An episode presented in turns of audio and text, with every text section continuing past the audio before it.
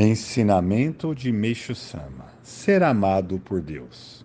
A essência da fé, em poucas palavras, é ser amado por Deus, isto é, ser do agrado de Deus. Então, surge a seguinte questão: que tipo de pessoa Deus ama? Antes de esclarecer isto, porém, existe algo que é preciso saber em relação à missão da nossa religião. O fim do mundo ou juízo final, mencionado por Jesus Cristo, é a destruição da lei búdica anunciada por Buda Sakyamuni, são fatos que estão prestes a ocorrer. Em relação a isso, divindades e Budas, com seu grande amor misericordioso, desejam que o maior número de pessoas consiga ultrapassar o momento crítico que o mundo vivenciará. E como Deus fará isso? Naturalmente, ele atuará por meio do ser humano, e acredito que fui escolhido para ser o responsável por esta grande missão. Uma vez que se trata de uma missão extraordinariamente grande, jamais vista ou ouvida, não consigo deixar de me perguntar se não seria pesada demais para uma pessoa comum como eu. No entanto, como essa missão me foi confiada pelo grandioso Deus, fiquei sem alternativa. No início, duvidei e até resisti, mas não tive como recusá-la. Deus me maneja livremente. Não, for, não foram poucas as vezes em que ele me fez sentir alegrias extremas e também enfrentar situações de intenso sofrimento.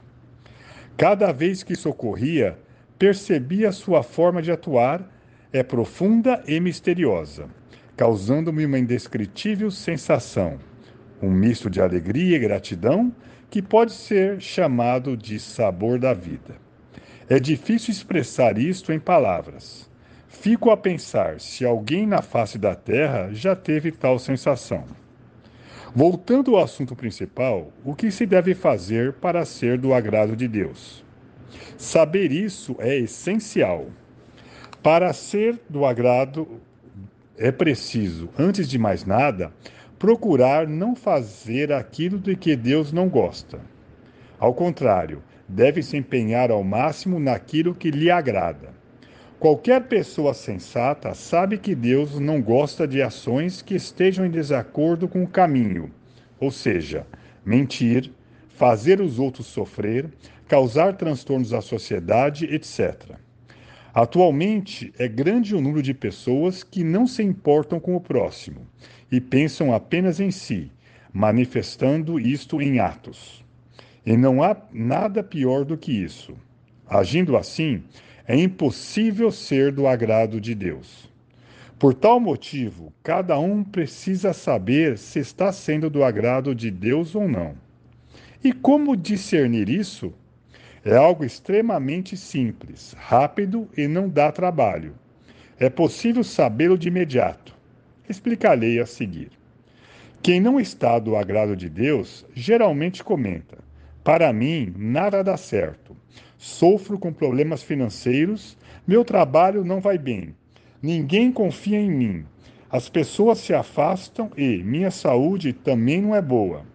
Realmente não entendo por que essas coisas não ocorrem satisfatoriamente comigo, apesar de eu me empenhar tanto. Essa situação é porque a pessoa não está no agrado de Deus. Todavia, se estiver, o trabalho fluirá muito bem, inúmeras pessoas se aproximarão, a ponto de ela não ter sossego e obterá recursos materiais em abundância. O mundo então se tornará um lugar muito agradável de se viver.